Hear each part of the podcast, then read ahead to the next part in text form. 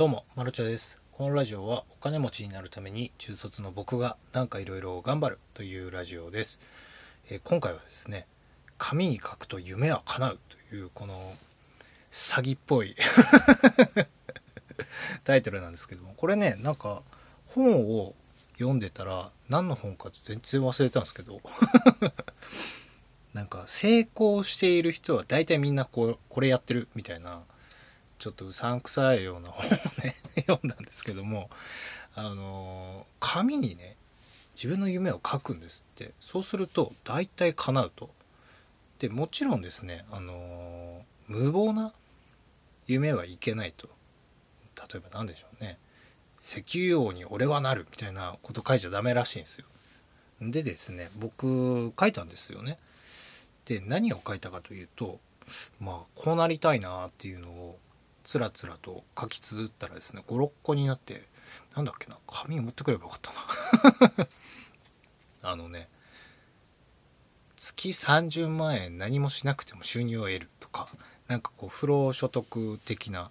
ことを書いたりとかですね YouTube 登録者数1000人突破するとかあの最近ねこの間100人いったと思ったら最近260人ぐらいになって、まあ、着々と増えつつあるんですけどまだまだ1,000人にはねあの到達してないで地道に頑張っております。でブログで月10万円の収入を得る。これね全然行動してない。書くだけ書いて。だから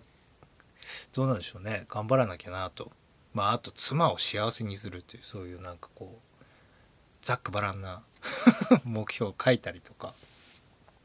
あとなんだっけな。ファイナンシャルプランナー3級合格するとか。でその後にですね240万円貯金するって書いたんですよ。これなんで240万円かっていうとですね僕ねあのー月20万円あれば生活できるっていう生活水準なんですよ。で今そのおかげでねあんまり働かなくても月の半分も働かなくても生活ができるような感じで毎日暇人をしているんですけども。それでなんかね「バビロンの大富豪」って皆さんご存知でしょうか？あのなんか漫画にもなってるんですけどもちろん僕はねあの頭悪いんで漫画で 読んだんですけどもなかなかこうお金を貯めることに関してはもう原点なんじゃないかって言われるような本なんですけど一度ねあの漫画本でもいいんで目を通してみてください。面白いですよ結構。でそれに書いてたんですけどもなんか収入の1割を貯金せよみたいな当たり前なことなんですけど。まあ当たり前なんですけどなかなかこう現代人で当たり前の貯金をできていない方がいらっしゃるのが多数じゃないですか。なんか40代50代になっても貯金ゼロみたいなことが結構ねいらっしゃるみたいなんですよ平均的に。でもちろん僕もその一人でまあ投資信託にね投資をしたりとか積み立て NISA をしたりとかするんですけども結局ねあの側近性というかすぐ動かせるお金ではないですよね。株式に投資してその株を売却しましたお金必要だから株売却しましたとは言ってもですね翌日にお金がこう振り込まれるわけでもないんですよ。やっぱり1週間ぐらいかかっちゃうと。どうしても。で急を要するお金が必要だったりするじゃないですか。たまに。その具体例を出せないのが非常に残念なんですけどで僕この間それなってあれ思ったより今月お金使うなと思ってあの投資に回したお金一部をあの株を売却して現金化したんですけどもなんかこれあんまり良くないなと株ってこうあんまり触らない方が長期投資としては触らない方が福利の恩恵を受けるので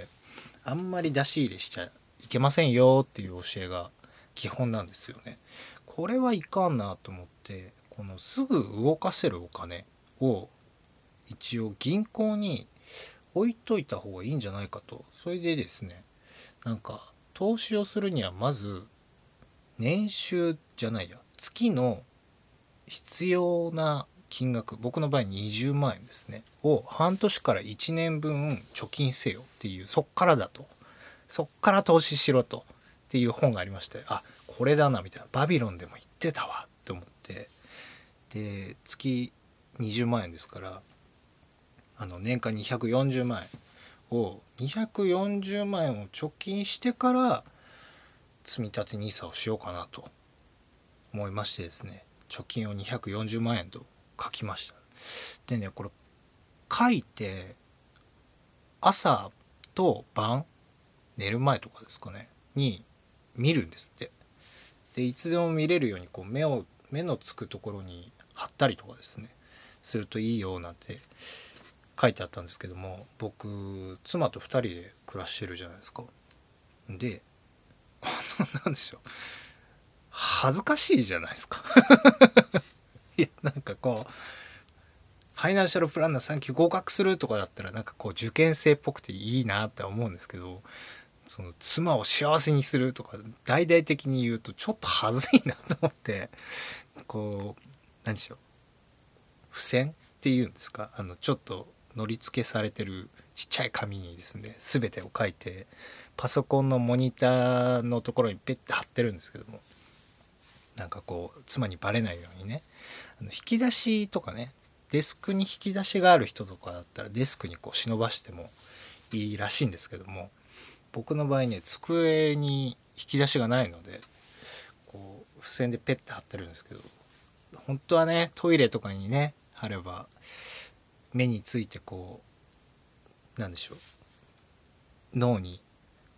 強制させるじゃないですけど。なないい言葉が。何でしたっけ？なんかあるな。っ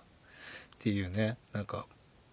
目につくようなところに本当は貼った方がいいんですけども。貼ってみてねなんか変わったかっていうとなんか気持ち考えるようになったような気はするんですよ。これまだ実験中なのでもちろんね紙に書いただけで夢が叶うなんてそんなねうまい話だったら皆さんするじゃないですか。これやるかやらないかでまたこう分かれるらしいんですけども。でなぜ紙を貼っとくといいのかっていうとなんか大脳にね記憶させれ記憶されるらしくてなんかこう引っかかるらしいんですよアンテナが。何言ってんだこいつって感じですよね あのですねなんか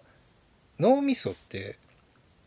2つのモードがあるらしいんですよね。集中モードと拡散モードっていうのがあるらしいんですよ。で集中モードっていうのがあのテストを受けてる時とかですね。でテストを終わった後にああそこの答えあれだったってこう思い出す時あるじゃないですか。あれがですね拡散モードになった時にアイディアが降ってくるらしいんですけどテストに集中している時に分からなかった答えがテスト終わった途端思い出すのがそれらしいんですよね。で僕テストをあんまり受けたことないんでそういう 経験はないんですけどきちんとこう高校とか大学とか行った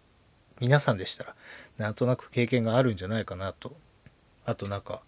車のナンバーになんかこのナンバー引っかかるなと思ったらなんかこう好きな子の誕生日だったとかなんかそれがね拡散モードらしいんですよ。でその紙に書くとですね拡散モードにその単語が引っかかってくるらしいんですよね。あ月20万円じゃねえや。あブログで月10万円稼ぐにはこうしたらいいんじゃねえかなっていうアイデアがですね降ってきたりとか登録者数1,000人するにはこうした方がいいんじゃねえかなっていうなんかね改善案といいますかそういうのはねなんか降ってくるように確かになりましたね。実際に登録者数も増えてますしなかなかねいいんじゃないかなと思います。貯金もねやっぱね気にするようになるんですよ。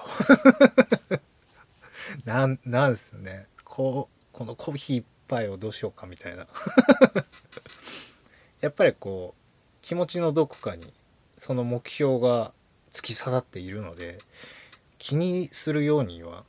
なりますよね。是非あの何か叶えたい夢があるのであれば皆さんも書いてみてはいかがでしょうか。まだねこうマロチャという実験体を見てからでも別にいいと思いますがこれがね5年後に叶うのか10年後に叶うのかはたまた来年叶うのか わからないですけども5年後叶ったからやってみようだと皆さんの時間ももったいないので是非思い立ったらやってみてはいかがでしょうか。それじゃあこの辺でマルチョでした。バイバイ。